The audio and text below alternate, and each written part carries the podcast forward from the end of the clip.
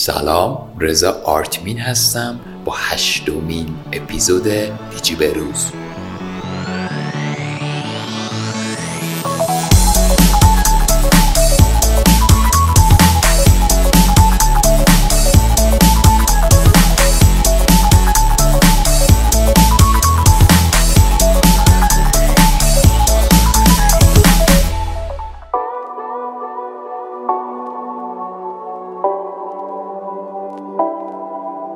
این اپیزود اختصاص میدیم به فیسبوک. فقط قبل از شروع کردن باید یادآوری کنم که خفن ترین مرجع خرید و بررسی موبایل و لوازم جانبی موبایل سایت دیجی بروزه به آدرس digiberuz.com فیسبوک ایده ساده ای که رکوردهای دنیا رو جابجا کرد. سرگرمی یه جوان برنامه نویس برای گذراندن وقت به بزرگترین شبکه اجتماعی جهان تبدیل شد. فیسبوک به صورت رسمی تو سال 2004 شروع به کار کرد و تو 2012 سهامش رو به صورت عمومی عرضه کرد. فیسبوک با ثبت 104 میلیارد دلار ارزش بازار رکورد جدیدی در دنیا ثبت کرد. این شبکه اجتماعی 202 میلیارد حساب کاربری ثبت شده در اختیار داره. مارک زاکربرگ به عنوان مدیرعامل و هیئت مدیره فیسبوک فعالیت می‌کنه. طبق آماری که تو 2017 ارائه شده فیسبوک 20658 نفر کارمند داره. فیسبوک به معنای آلبوم عکس فارغ التحصیلان دانشگاهیه که در اختیار همه دانشجویان قرار می‌گیره. مارک با الهام گرفتن از این موضوع وبسایت فیسبوک رو راه اندازی کرد.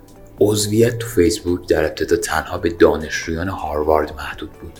مدتی بعد دانشگاه های دیگر اضافه شد. و در نهایت عضویت از تمام دانشگاه های ایالات متحده و همچنین کانادا در این وبسایت آزاد اعلام شد.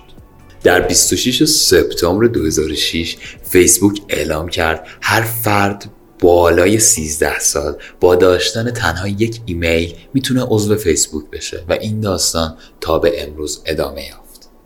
مایکروسافت اولین شرکت بزرگی بود که سهام فیسبوک رو خرید.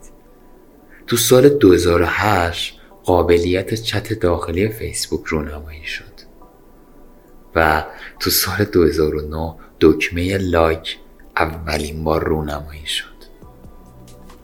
تو سال 2010 فیسبوک اعلام کرد که رکورد 500 میلیون کاربر را زده.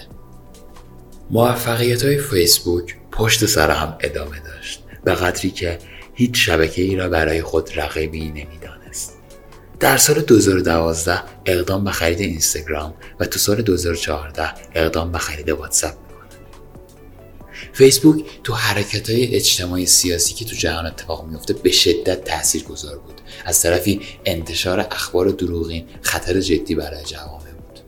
ولی مدیران فیسبوک همیشه به شعار خود یعنی متصل کردن تمام مردم جهان وفادار ماندند خب به بخش پایانی اپیزودم رسیدیم. مرسی که تا اینجا همراه من بودین. فراموش نکنید که page اینستاگرام رو حتما follow داشته باشید به آدرس دیجی تا درودی دیگر بدرود.